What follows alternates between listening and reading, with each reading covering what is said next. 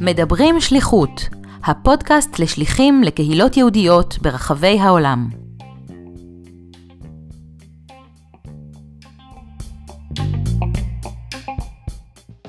שלום למאזינים, כאן דוקטור אסי אהרונוב. אם נושא של שליחות לקהילות יהודיות בתפוצות מעורר בכם התרגשות מיוחדת, אם הנושא מעניין אתכם כשליחים בהווה או בעבר, אם פעם שקלתם לצאת כשליחים לתקופה משמעותית, ואתם רוצים לשמוע על חוויות השליחות מפי כאלו שהיו שם, אני מזמין אתכם להאזין לראיונות שאני עורך עם שליחים בפודקאסט מדברים שליחות. בכל פרק נראיין שליח או שליחה שישתפו אותנו בחוויות השליחות שלהם. נאזין למה שיש להם לספר בנושאים כגון מה גרם להם לצאת לשליחות, מה היה תהליך ההתאקלמות שלהם בקהילה, מה היו הקשיים או ההצלחות בשלבי הקליטה בקהילה, מה היו נקודות השיא בשליחות כמו גם האתגרים המרכזיים איתם התמודדו, כיצד חוו את החזרה לארץ, מהי לדעתם שליחות מוצלחת ועוד. במיוחד נרצה לשמוע מהם הטיפים שהם יכולים לחלוק עם שליחים אחרים או כאלו ששוקלים לצאת לשליחות. כמי שהיה מעורב בתחום השליחות מזוויות שונות, אני מקווה שגם אתם, כמוני, תמצאו עניין רב במה שיש לשליחים לספר. הפרק הנוכחי הינו חלקו השני של הראיון שערכנו עם בני הזוג סגולה ואהרון לוי. אם טרם הקשבתם לפרק הקודם, אני מציע להקשיב לו לפני הפרק הנוכחי. סגולה ואהרון, כזכור, יצאו לשליחות הוראה מטעם ההסתדרות הציונית העולמית בבית הספר תחכמוני באנדוורפן, בלגיה. הם יצאו לשליחות למשך שלוש שנים, בין 2017 ל-2020, עם ארבעת ילדיהם. בית הספר תחכמוני חוגג השנה 100 שנים להיווסדו, והוא הוותיק והבולט ביותר ביהדות בלגיה. במהלך השנים שימשו בבית הספר שליחים רבים. אך דווקא בציון הדרך ההיסטורי הנוכחי, אהרון וסגולה הם משפחת השליחים האחרונה במוסד. הם מפרטים בריאיון על עבודה במסגרת עם מאפייני הוראה וגישות חינוכיות ייחודיות. בריאיון זה יש לנו הזדמנות מיוחדת לשמוע פרספקטיבות של שני בני זוג ששימשו כשליחים. כמי ששימשו שליחים עד לאחרונה, הם מספרים על אירועים שארגנו בצל הקורונה ומשתפים מהתובנות ומהטיפים שלהם עבור שליחים להתנהלות בתקופה זו. אני מקווה שתהנו מחלקו השני של הראיון. איך הקהילה או בית הספר אה, תופס את המקום של השליח? אה, אמרתם שבתקופות השיא היו גם אה, אפילו חמש משפחות בבית הספר, ולאט לאט המצב הלך ונהיה יותר קשה מבחינת שליחים. אתם נכון. למעשה השליחים האחרונים כנראה בבית הספר. נכון. אתם יכולים לתאר את, הסיטואציה הזאת? מה, מה זה אומר? למה, למה זה קרה? אז קודם כל, השליחים הראשונים שהיו, הם באו ללמד עברית. זאת אומרת, התפקיד שלהם היה ללמד עברית, והם עשו את זה בצורה נהדרת. זאת אומרת, נכנס לשם מסורת שילדים לומדים עברית מגיל שנתיים וחצי, והילדים פשוט מדברים עברית. מדברים עברית בהפסקות, מדברים עברית ברמה של שפת אם. זאת אומרת, שפוגשים אותם בשדה תעופה בכיתה ו', שבאים לטיול ישראל, כולם כבר מזהים את בית ספר תחכמוני שם, כי זה הבית ספר היחיד, החוץ, כאילו מחו"ל, שיודע לדבר עברית. ודאי באירופה, בארצות הברית יכול להיות שיש כמה כאלה, אבל באירופה אני לא מכיר שום בית ספר, כן, ברמה כזאת. לא, הם ממש מדברים אה, עם סלנג ומכירים את השירים הישראלים והכול. אה, אבל עם הזמן באמת... זה ממש בזכות השליחים. וזה בזכות השליחים, הם ממש פיתחו שם אה, את המסורת הזו שמלמדים עברית בעברית מגיל שנתיים וחצי, שעתיים ביום, ומקבלים את זה באמת ברמה מאוד גבוהה. אבל עם הזמן בעצם אה, נוצרה קהילה של ישראלים יורדים אה, שגרים בבלגיה, והם אה, יכולים להעביר את אותם תכנים באותה רמה. אז לא היה צורך בעצם להביא כל כך הרבה שליחים. ואז בעצם התפקיד של השליחים עבר להיות באמת של... בעיקר האירועים. בעיקר העברת זהות ציונית, ו... ציונית ויהודית. זאת אומרת, זה היה בעצם התפקיד של השליחים. בעצם אנחנו אחראים על כל הנושא החברתי והאירועים, וה... כמובן שגם לימדנו, כן? אבל התפקיד המשמעותי זה פחות ההוראה הפרונטלית, ש... כן. שהיא כמובן חשובה, וכמובן שלימדנו המון כיתות, אלא זה באמת ה... הבלתי פורמלי. ולשאלתך, איך התייחסו אלינו, אז בהחלט התייחסו מבחינת ה... מבחינה של האירועים והנושא, נקרא לזה האקסטרה, בצורה מאוד משמעותית. זאת אומרת, אתם אלה שאחראים על האירועים. כן. אם אתם תעשו, יהיה, אם לא תעשו, לא יהיה. כן, הציפייה הייתה לגמרי שהשליחים הם אלה שמרימים את הטפסים, השליחים האלה שהם עובדים על הפעילות, השליחים מקבלים על זה, זאת אומרת, הביאו אותם בשביל זה, הם מקבלים על זה משכורת, והמורים בעצם הם אה, יעזרו בשמחה, אבל זה לא התפקיד שלהם. אז אה, זה בעצם תפקיד מאוד משמעותי של השליחים, כאילו לבוא ובאמת לתת עבודה הרבה מעבר למורה, אה, שבא רק עובד את השעות שלו והולך. היו גם מסורות שאתם הייתם, של שליחים קודמים, שהייתם צריכים, או שידעתם שאתם אמורים להמשיך? או שבעצם אתם הי... הרגשתם שאתם צריכים להמציא את הגלגל מחדש? היה טקס בני מצווה שעשו, שהוא טקס מאוד יפה, בכיתה ו', בבית הכנסת, ובאמת לקחנו אותו פשוט העבירו לנו את הטקסטים והרמנו אותו כפי שהוא נעשה לפנינו. היו דברים, כמובן, אנחנו לא נמצאים את כל כאן, אבל uh, בכל...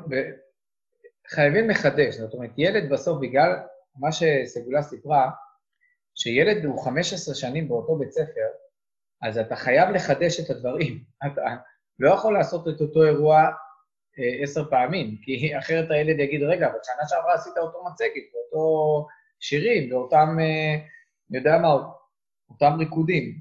אז זה באמת אתגר גם שלנו, דרך אגב, גם בתוך השלוש שנים, איך משנה לשנה לחדש. וזה מאוד משמעותי, כי אחרת, אתה יודע, ילד אומר, טוב, יאללה, זה היה משעמם, זה שנה שעברה. לא, אז אנחנו, לא, עשינו משהו חדש, תבואו, בכל זאת. אז זה משהו שהוא אה, מאוד אה, משמעותי. אז ודאי שיש מסורות, ודאי שהיו מסורות, אבל אני חושב שה... הדבר המשמעותי זה כל הזמן לחדש, אה, לחדש ולהתחדש. והיום בעצם המצב הוא, אחרי שאתם uh, עזבתם, uh, לא צפויים להגיע לשם שליחים uh, אחריכם. לצערנו הגדול. אנחנו מקווים, מי יודע, אולי ייפתח, ובאופן uh, תיאורטי, המצב הוא שלצערנו הגדול, אנחנו הצלחנו, דרך אגב, להאריך את השליחות שלנו משנתיים לשלוש, שזה גם היה משמעותי. רצו אחרי שנתיים לסיים, וברוך השם הצלחנו אה, עם הרבה... הפעלנו הרבה לחץ כן. כדי שישאירו אותנו עוד שנה. כן. אה... הם מאוד רצו, כן, אבל היינו צריכים לשכנע אותם שיש... ברצון שלהם. זה היה מוזר, אבל אה, בסדר. כלומר, אני מניח שבגלל שבית הספר אה, גם מצטמצם, ותקציבים מן הסתם מצטמצמים, אז... הסיבה היחידה. הסיבה היחידה, ברור. ברור, כולנו מאוד שמחים שאתם פה. אתם שליחים, בין השליחים שהכי הרימו דברים פה בבית הספר. אה, כן. והזכרתם קודם ש, שלמעשה השנה, או שנה האחרונה, בעצם זה היה שנת המאה לבית הספר, שזה ציון דרך מאוד משמעותי, ו... יש בזה איזשהו משהו סימבולי אולי ש, אה, שאתם אה, אולי השליחים האחרונים בבית הספר. היו איזה דרכים מיוחדות ש, שבית הספר ציין את, את אה, אבן הדרך ההיסטורית הזאת? אז, אז אולי פה היינו צריכים לדבר על האתגרים, שהרבה פעמים רצינו להרים דברים ולא נתנו לנו, אז זה דבר שרצינו להרים ולא נתנו. היינו מאוד רוצים, למשל, לארגן דינר גדול, שבו יגיעו כל הבוגרים, או כל מי שבית ספר חשוב לו, ויתרמו כסף, וייתנו, ופשוט אמרו לנו לא, מישהו אחר מארגן את זה, וזה פשוט לא קרה. אה, זה, זה כואב לנו, הדבר הזה, כי ידענו שאנחנו יכולים לארגן את זה, וידענו שזה יכול להכניס המון כסף לבית ספר, ולעזור, ולקדם, אבל... אה, לא, צריך להגיד אבל משהו שהם כן רצו לעשות משהו, אבל הקורונה קצת שיבשה להם את התוכנית, זה כן. היה להם איזה רעיון, אבל כרגע אני לא יודע מה הם יעשו, זאת אומרת, בגלל הקורונה באמת זה שיבש אה, סדרי עולם. אז, אז בואו נדבר באמת על הקורונה, כי זה משהו שמעסיק עכשיו כן. כשליחים ש, שהתמודדו אה, בשנה האחרונה. אני אשמח מאוד אם אה, תתייחסו ותתארו איך, איך עברתם את תקופת השליחות הזאת בקורונה, מה עשיתם, איך זה השפיע עליכם, איך זה השפיע על העבודה שלכם. אז באמת הקורונה הייתה בבלגיה היא פגעה מאוד קשה, אבל אה, בכל זאת הם לא החליטו להחמיר יותר מדי את הדברים, זאת אומרת, לא היה סגר הרמטי באף שלב, אבל בתי ספר נסגרו מיד אחרי פורים, עוד ככה שמחנו שהצלחנו להרים את השיפורים ביום כיף של פורים, וזהו, בזה זה נגמר. ואז באמת היינו צריכים לשבור את הראש איך מעבירים הכל ללמידה מרחוק, בייחוד שמדובר על יום העצמאות, ימי הזיכרון, יום ירושלים, ופשוט פיתחנו מאוד מאוד את נושא הטקס בזום, והיה מדהים. אנחנו החלטנו לשלם כדי שנוכל להביא יותר מ-100 אנשים לטקס, ושלא יהיו בעיות עם הנוכחות של האנשים. ו... זה הכל נעשה ביוזמה שלכם, או שקיבלתם איזשהם כלים, או הכשרות, או... לא. לא, זה הכל נעשה ביוזמה שלנו. כן. פשוט ככה. כן. ו... ומה שעשינו, רצינו מאוד לערב את התלמידים, אז תלמידים, נתנו להם קטעי הקראה, והם הסריטו קודם, ככה גידרנו להם, תהיו עם תהיו עם חולצה לבנה, מכנסיים כהות, תנסו להשיג איזה דגל ישראל שיהיה מאחוריכם, ואז את הקטעים האלה בעצם הצגנו תוך כדי מצגת עם כל מיני קטעי סרטים יפים. ו... היה הירתמות מאוד גדולה. אני אתן דוגמה, בטקס יום העצמאות, עשינו למשל הדלקת המשואות. אז לא עשינו הדלקת המשואות, אלא אנחנו מרימים דגל. אז ממש בחרנו משפחות ציוניות בבית הספר שמקדמות את הבית הספר ואת הקהילה. ואז כל משפחה הסריטה את עצמה ואמרה כמה מילים. זה היה מאוד מרגש. כן. בסופו של דבר היה באמת הצלחה מאוד גדולה. וככה בעצם הצלחנו לרוץ עם כל הטקסים, שבאמת זה היה, אפשר להגיד, איך אומרים, מתוך הלימון מוציאים לימונדה. זה בעצם כן. היה הרעיון. כמובן, זה מאתגר מאוד, זה מאוד ביאס אותנו שככה מסיימים את השליחות. וכל הסיום בעצם של השליחות היה ככה מאוד... פחות, פחות המוני גם כן. שנחזור לעשות להם אירוע אחרון אמיתי, שאנחנו לא עוזבים ככה. בקטע הזה זה מאוד קשה לנו, כי בסוף זה לא פשוט ככה לעזוב. אבל לפחות, לפחות, בסוף התקופה בית הספר כן נפתח. נפתח חלקית, היו... אז כן הצלחנו לפגוש את התלמידים, כן. וכן הצלחנו לעשות איתם כמה דברים. למדו בחצאי ימים, זאת אומרת חצי, יום, חצי מהכיתה בבוקר, חצי מהכיתה בחצי יומיים. קפסולות, כמו בעצם שעושים פה. כן, כן. קפסולות קצת אחרת, זה לא, זה לא כן. באים במקביל, כן. באים בשעות אחרות. אה, כן, אני כן רוצה להגיד שהמנהל מאוד עזר לנו עם זה לא היה שיזמנו לבד, היה לו הרבה רעיונות, הוא תמך, כן. פרגן, המנהל אה, הישראלי כמובן. אבל, אה, אבל באמת זה היה יוזמה באמת שלנו, הרמנו, עשינו והיינו מאוד גאים בתוצאה. אה, כן. יש לכם בהקשר הזה איזשהם אה, טיפים מיוחדים לשליחים שנמצאים עכשיו בשליחות, יוצאים לשליחות עכשיו, איך, איך להתארגן נכון בתקופת קורונה, מהניסיון שאתם הצלחתם לצבור? קודם כל, לנסות לערב כמה שיותר אנשים למרות שזה בזום. זה נשמע מוזר, אבל אם אתה תחלק, למשל, טקסט, אתה רוצה להרים אירוע, ואני אגיד לך משהו מצחיק, אפילו, אה, אני יודע מה, לעשות אה, ריקוד. עשינו למשל, באחד הטקסים, אה, כל, אה, כל יל, ילדי היסודי, כל כיתה עשתה שיר אחר, ומה שעשינו למשל, אה, כל ילד אה, החזיק מילה משיר. וזה היה מאוד מאוד מעניין.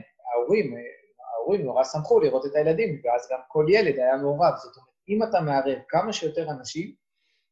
באופן כללי, זה בכל כן, אירוע. כן, בכל אירוע, אבל פה באופן ספציפי, אז בעצם אנשים יהיו איתך. Uh, עוד דבר, באמת uh, יש קהילות ששמענו, למשל, אצלנו זה היה פחות uh, אפשרי, אבל יש מקומות שהשליחים ממש הגיעו לבתים והצליחו לעשות כל מיני דברים בתוך הבתים, לעשות אולי משהו יותר פרטני. אה, אני באופן עקרוני חושב שהזום זה דבר מאוד מאתגר, זאת אומרת, באיזשהו שלב התלמידים הם כבר אה, מאבדים, מאבדים את זה, ולכן באמת צריך לחשוב מחוץ לקופסה, מפגשים בפארקים, ו- וטלפונים פרטניים, והודעות וואטסאפ, דברים שהם קצת מעבר לזום שכולם בעצם מתכנסים אליו. ואם כבר זום, אז להשתמש ב-breakout rooms. שם הם נפגשים, הם מדברים, הם עובדים יחד, עושים בהתחלה הקניה קצרה, ואחרי זה עוברים ל-breakout rooms, וזה נחמד להם לעבוד ככה, זה קצת יותר כמו כיתה. קצת יותר אינטראקציה חברתית. אז זה בהחלט תקופה מאתגרת. כן. אין ספק. זה, זה לא משהו שיעבור אה, אה, בצורה... במהירות, כן. כן. כן. זה בהחלט משהו שישפיע גם על, אה, על איך שמוסד השליחות ייראה, מן הסתם. כן, אני אגיד לך כבר, אנחנו דיברנו בהסתדרות הציונית השנה, בדרך כלל היו מוציאים 80 מורים, השנה מוציאים רק 15. כן, וחלק מזה זה גם מן הסתם אה, ענייני תקציב של הקהילות. אה, נכון. ענייני תקציב, זה מאוד תשמע, מסודר. אצלנו בבית ספר בתחכמוני, הורים פשוט לא הייתה להם עבודה, אז הם פשוט לא שילמו לבית ספר. אז פשוט לא היה כסף. זאת אומרת, זה- בצורה נורא נורא פשוטה, מיד, פשוטה. מיד אין כסף, זאת אומרת, זה לא כן. מסובך להבין את זה. כן. דווקא יכול להיות שהמצב הזה יאפשר לכם אולי להמשיך אה, לשמור על קשר אה, מרחוק. כשליחים, מרחוק, כן, אה, באיזושהי צורה. כן, כבר, כבר דיברו על זה, אמרו לנו, הנה, אתם עושים את הטקסים בזום, תמשיכו מישראל, זה לא... כן. כן. אז אני רוצה לשאול אתכם על, על השלב של ככה, לקראת החזרה לארץ, על ההכנות שלכם לקראת החזרה לארץ, איך התכוננתם? בעצם אתם עכשיו נמצאים לא הרבה זמן אחרי שחזרתם, אבל אה, אם, אם תוכלו טיפה לחזור אחורה ו- ולתאר את ההכנות לקראת. קודם כל, היה, היה לנו אה, בעצם אה, מכולה עם כל הציוד שיכולנו להחזיר אותו. אז היה הרבה התעסקות סביב הטכני. היה המון התעסקות סביב הטכנית, היה לנו הרבה יותר טכני מהרגיל. כי גם בית הספר תחכמוני נהיה יותר קטן, והם החליטו להשכיר בניין לבית ספר אחר, אז היה צורך לקפל את כל הבניין האחד, להעביר אותו, זאת אומרת, משני בניינים לבניין אחד, אז היה מעבר דירה מאוד גדול בבית הספר, שנתבקשנו לעזור בו כמובן, ולהעביר את כל הציוד. וגם אצלנו בבית, בגלל שלא היו שליחים אחרינו, היה צורך לפנות את כל הדירה מכל הריהוט שלה. אה, זאת אומרת שבעצם אנחנו יוצאים מהבית, מה שנקרא נועלים אותו, ואין, אה, איך אומרים, אין אה, כיסם על הרצפה. כן, וזה היה מאוד מאתגר, כי בעצם באותו יום שאנחנו יוצאים מהבית, אז אה, כל הריהוט צריך כל להיות- הריהוט גם צריך להיות בחוץ. זה היה נורא נורא נורא מאתגר. ומה שצריך להדגיש, שבבלגיה אין דבר כזה כמו בישראל שאתה פשוט זורק ברחוב, אתה יכול כן. לקבל קנס על זה. צריך להזמין את העירייה ביום מאוד מסוים, והם מגיעים. ואם פספסת, אז אין לך כבר איפה לשים. זה בקיצור, צריך להיות ברחוב, ואתה משלם אה, קנס, אתה משלם בעצם מחיר על הפינוי. אה, אז בעצם זה היה באמת אה, המון המון לוגיסטיקה מאוד מורכבת, הסיום הזה, פלוס הלוגיסטיקה של לנסות לסיים עם קורונה. לנסות כן לארגן איזשהו טקס בזום או באוויר הפתוח לכיתה י"ב, ולעשות איזשהו משהו שכן יהיה איזושהי פרידה אה, נחמדה, למרות ההגבלות של הקורונה, שגם כל יום לא ידעת מה יהיה. ועוד בעצם אנחנו ידענו שאנחנו לא טסים מיד אחר כך, אלא כי לא ידענו מה יש יהיה עם לנו הטיסות. זמן קצת להיות באירופה, אז איך לתכנן את הזמן שנהיה שם, בלי בית.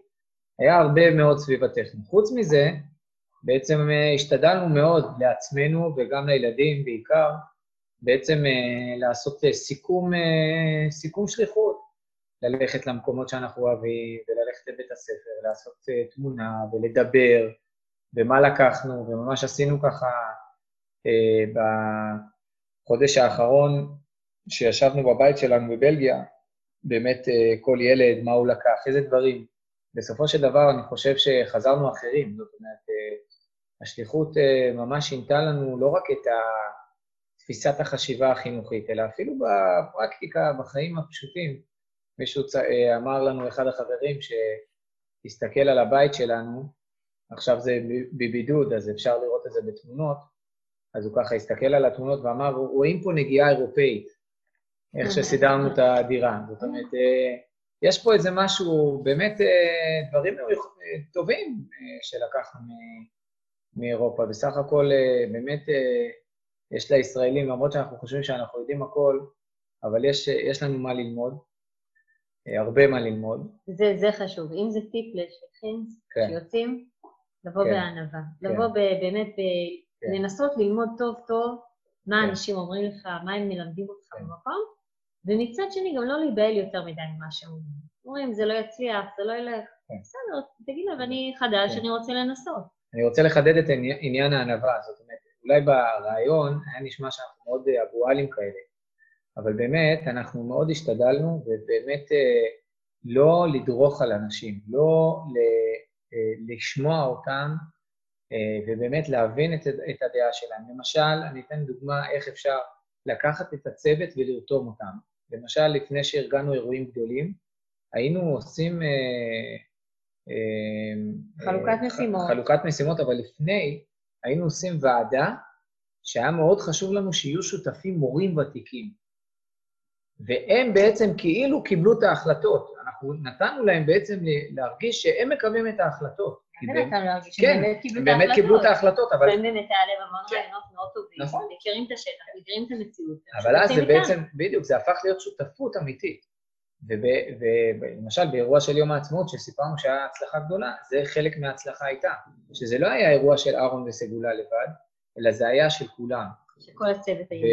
וזה עושים רק מתוך ענווה, מתוך הבנה שאתה מגיע לבית ספר, שיש כבר את הסדרים שלו, והיו שם שליחים, ויש שם את האנשים שמכירים ויודעים, ויכול להיות שאתה יודע יותר טוב מהם, וזה לא משנה.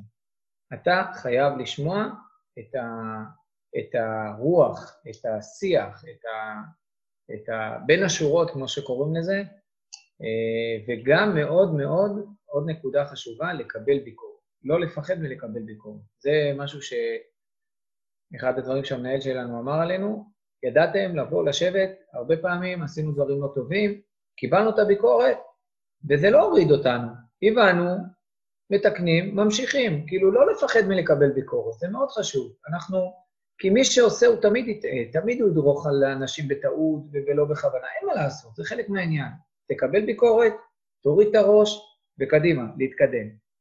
זה משהו שנראה לי שמאוד משמעותי. כן, העניין הזה של, של ענווה, באמת אה, זה משהו שהרבה שליחים אה, מתארים וגם אה, משתפים בתור, בתור טיפ מאוד מרכזי לשליחים אחרים.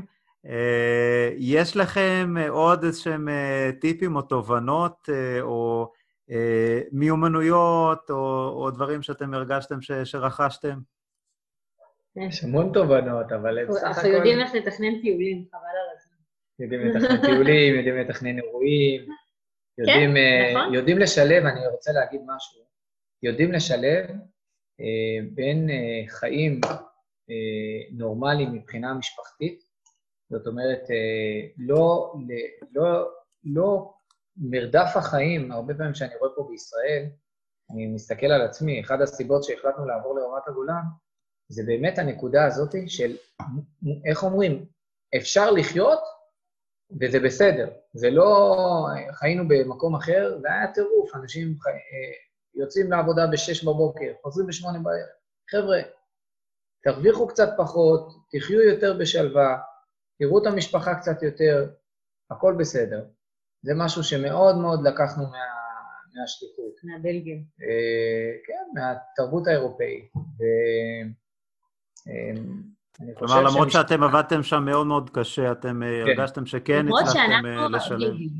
כן, אבל, אבל אנחנו עבדנו קשה ביום-יום. אבל מצד שני, יש לך את הרוגע של הסופי שבוע, של החופשים, של ה... כן, וחוץ מזה, באמת נהנינו מאוד מהעבודה.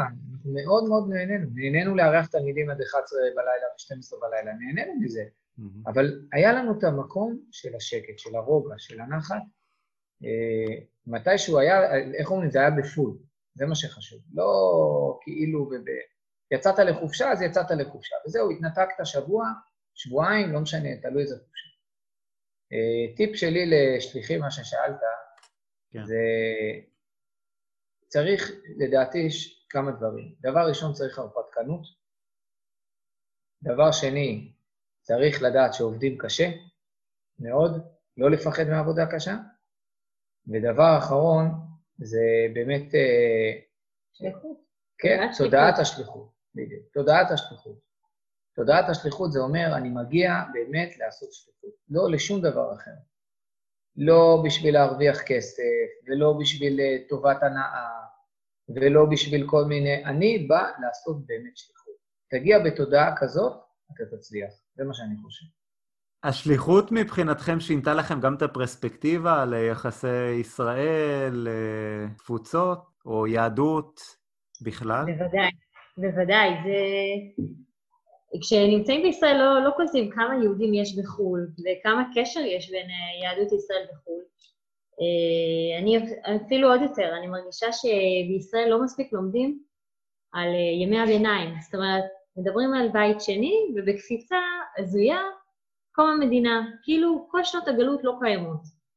וגם כשטיילנו באירופה, וגם כשפגשנו אנשים, זאת אומרת, היינו שם. היהדות הייתה שם המון שנים, אי, אפשר לדלג על החיבור שלנו לחיים האלה באירופה, ליהודים שנמצאים באירופה, ויש לנו שם שורשים חזקים.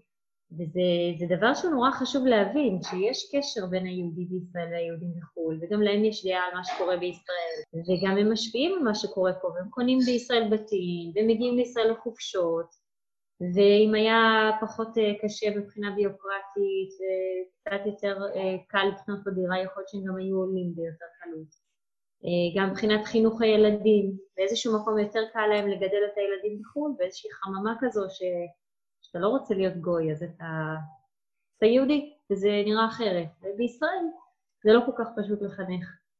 אה, אז באמת ראינו את המורכבות הזו של העלייה ושל הקהילה שהיא מאוד שומרת, אה, ככה בצורה מאוד חדה, אה, וגם ראינו את הישראלים שירדו מישראל ולא מצליחים להבין שאם אתה לא שומר על, על המסורת שלך טוב טוב, אתה פשוט תאבד את זה. ודווקא היהודים שנמצאים בכמה דורות בחוץ לארץ, הם יודעים מאוד טוב לשמור על עצמם. זאת אומרת, גם אם הם לא שומרים מצוות וגם אם הם אה, רחוקים בכל, אה, לא יודעת, קנה מידה הלכתי, אבל הם מאוד יודעים לשמור את הזהות. אה, וזה משהו שבישראל לא מלמדים, וזה משהו שמאוד מאוד צריך ללמוד מיהודי התפוצות. ללמוד זהות יהודית, שזה לא, לא, לא נלמד פה כמו שצריך. כן. ואתם uh, חזרתם uh, ישר לבידוד, ו... וראיון uh, אחר שהעלינו, משליכה תיארה את התקופה הזאת כמין תקופת מעבר כזאת מהשליחות אל החיים חזרה בארץ. אתם מרגישים את אותה תחושה, או שתקופת הבידוד אחרי השליחות היא כבר מבחינתכם חזרה לארץ לכל דבר? לא, אנחנו בבידוד, אבל... Uh... אנחנו בבידוד אה, מיוחד, אה, היה לנו לארגן את הבית. חברים עזרו לנו, הביאו לנו אוכל ועשו לנו קניות, ואתה מרגיש עוד פעם עטוף במשפחה וחברים, לא כמו בבלגיה ש... יש לנו חצר, אז אפשר לבקר אותנו ולהסתכל עליהם מבחוץ, זה נורא נחמד בסך הכל, המקום הזה שדואגים לך ואכפת אה, לאנשים ממך. ואנחנו עוד מחכים לפגוש את המשפחה אחרי שנה, שלא ראינו אותם. כן. אה, תקופת הקורונה בסך הכל אה, הגבילה את הנסיעות ואת הטיסות, אבל בסך הכל אה, כיף לחיות, כיף לחזור לארץ, כיף לחיות בארץ ישראל. זה הארץ שלנו, זה המדינה שלנו. איך אמרנו לתלמידים? זה כמו בית מלון, בלגיה. מאוד נוח, אבל זה לא הבית שלך. לא, צריך לזכור את זה. אני עשיתי נאום פרידה בבית הכנסת, הייתי שם הרבה פעמים דורש. אז אה, הרשיתי לעצמי פעם ראשונה קצת ככה להיות חצוף. אמרתי להם, אתם צריכים לזכור, כמו שסגולה אמרה, זה נופש. וגם אם אתה בנופש 200 שנה, תזכור שאתה בחופש. אבל בית יש אחד, וכולם הסכימו. זה מה שהיה יפה. יופי, אז uh, נסיים uh, בזאת, במסר, uh, במסר הזה. Uh, היה כיף גדול, תודה רבה רבה על ששיתפתם uh, מחוויית השליחות שלכם לקהילה, לבית ספר באירופה, בבלגיה. נקווה שעוד uh, ימשיכו שליחים uh, להגיע uh, לבית הספר, וחוויית הקורונה שלכם גם כשליחים, אז uh, בהחלט משהו מאוד מאוד אקטואלי. אני מאוד מאוד מודה לכם. תודה, תודה רבה. תודה רבה. תמשיך בעשייה החשובה שלך. תודה. את אה, תודעת השליחות. תודה רבה. תודה שהאזנתם לפרק נוסף של מדברים שליחות. אני מקווה שנהניתם מחלקו השני של הראיון שערכנו עם בני הזוג סגולה ואהרון לוי. לראיון הזה ולראיונות שקיימנו עם שליחים נוספים, אני מזמין אתכם להאזין דרך אתר הפודקאסט מדברים שליחות, או באמצעות אפליקציות הפודקאסטים המרכזיות. תוכלו ללחוץ על מעקב כך שתקבלו עדכון על כל פרק חדש שיוצא. בכל פרק אנחנו מצטרפים למסע השליחות של שליח או שליחה לקהילה יהודית בעולם. אם גם אתם הייתם שליחים בעבר, או אם אתם שליחים בהווה, או אם אתם מכירים שליחים אחרים שישמחו לשתף בסיפורים ובטיפים, אני מזמין אתכם ליצור איתנו קשר באמצעות המייל מדברים שליחות כרוכית gmail.com או באמצעות צור קשר באתר הפודקאסט מדברים שליחות.com. אם נהניתם מהרעיון, המחמאה הגדולה ביותר עבורנו תהיה שתשתפו אחרים ותיעדו אותם על הפודקאסט. בנוסף, אני מזמין אתכם לשלוח אליי סיפורים או אתגרים מיוחדים משליחויות, במיוחד מתקופת הקורונה, ומה היו דרכי ההתמודדות. אשמח לשמוע מכם כל הצעה או שאלה בנוגע לפודקאסט, אני מזמין אתכם לכתוב לי במייל מדברים שליחות כרוכית gmail.com. תודה ולהשתמע בפרק הבא.